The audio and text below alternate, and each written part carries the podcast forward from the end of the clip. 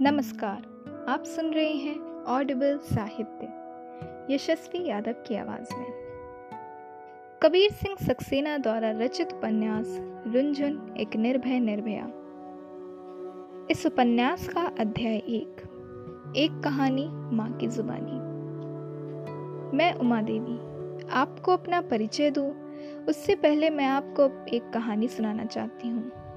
मुझे मालूम है कि आप और मेरे बीच किसी प्रकार का कोई रिश्ता तो नहीं है, मगर मुझे यह पूर्ण विश्वास है कि मेरी यह प्रेरणादायक कहानी सुनने के बाद आप कहीं ना कहीं अपने और मेरे बीच कुछ जुड़ाव से ज़रूर महसूस करने लगेंगे।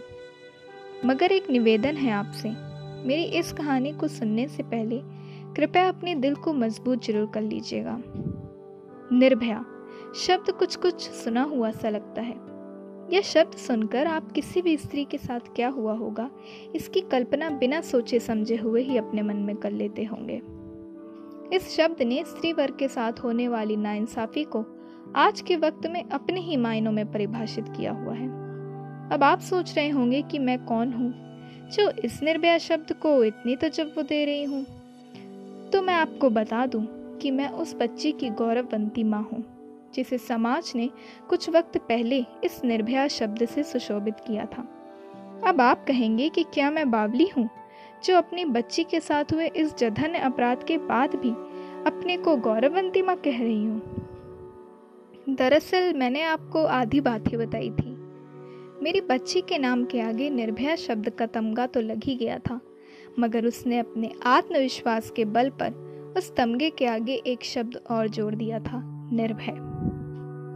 अब मेरी बच्ची निर्भया रुंझुन से रुंझुन एक निर्भय निर्भया बन गई है। और मैं आपको यह भी बता दूँ कि उसने न सिर्फ़ अपने दृढ़ निश्चय के बल पर इस अपराध से मर चुकी उसकी अपनी आत्मा को जीवित किया, बल्कि उसके साथ इस अपराध को अंजाम देने वाले भेड़ियों को उनके असल अंजाम तक भी पहुँचाया।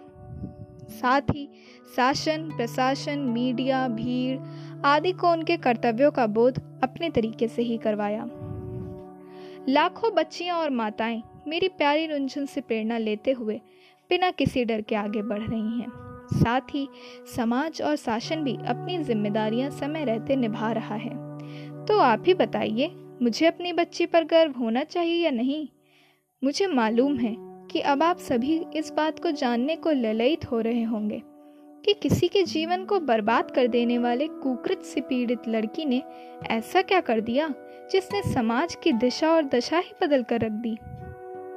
मैं यह सब आपको बताऊँ।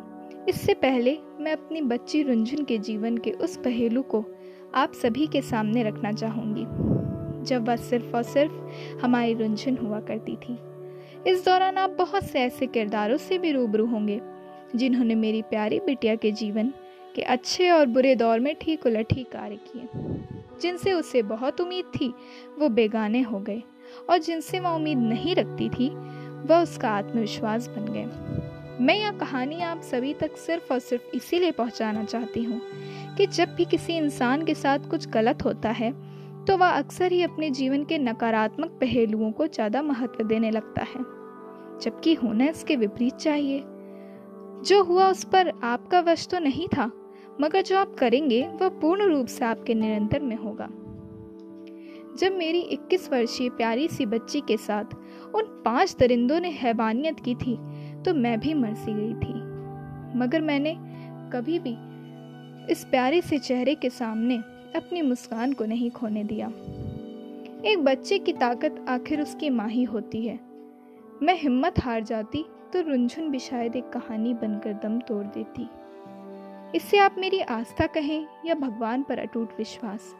कि मुझे कभी यह लगा ही नहीं कि इतना कुछ होने के बाद भी मेरी बच्ची अब कभी मुस्कुरा नहीं पाएगी। उसकी हालत देख मैं कोने में घंटों रोया करती थी। भगवान से पूछती, ऐसा क्या गुनाह हो गया मुझसे जो मेरी बच्ची इतनी भयानक विपदा झेल रही है? मगर ठीक उसी समय मुझसे कोई कुछ कहता, जो हुआ वह तेरे वश में नहीं था। जो होगा, वह तेरा अपना किया होगा। वह बच्ची तेरी ही नहीं, मेरी भी है। देख लो क्या अच्छा हो सकता है। तुम सबके लिए मरना या लड़ना। और फिर वह आवाज़ एकाएक कहीं गायब हो जाती, और मेरे आँसू भी। मैं उठती, अपनी बच्ची के पास जाती, उसके माथे पर प्यार से हाथ फेरती, उसे उसके अतीत में ले जाती, और इस दौरान मेरे दर्द से भरे मुस्कुराते चेहरे को देख मेरी रुंझुन हल्की सी मुस्कान बिखेर देती। खैर, कहाँ ले आई मैं आपको? चलिए, अब मैं आपको रुंझुन के उस सफ़र पर ले चलती हूँ, जब वह इस दुनिया में आई भी नहीं थी। और वह इस जघन्य घटना से होने वाले ठीक एक दिन पहले कैसे खुशियाँ बांटते और जिम्मेदारियों को निभाते, हंसती खेलती वह आगे बढ़ रही थी।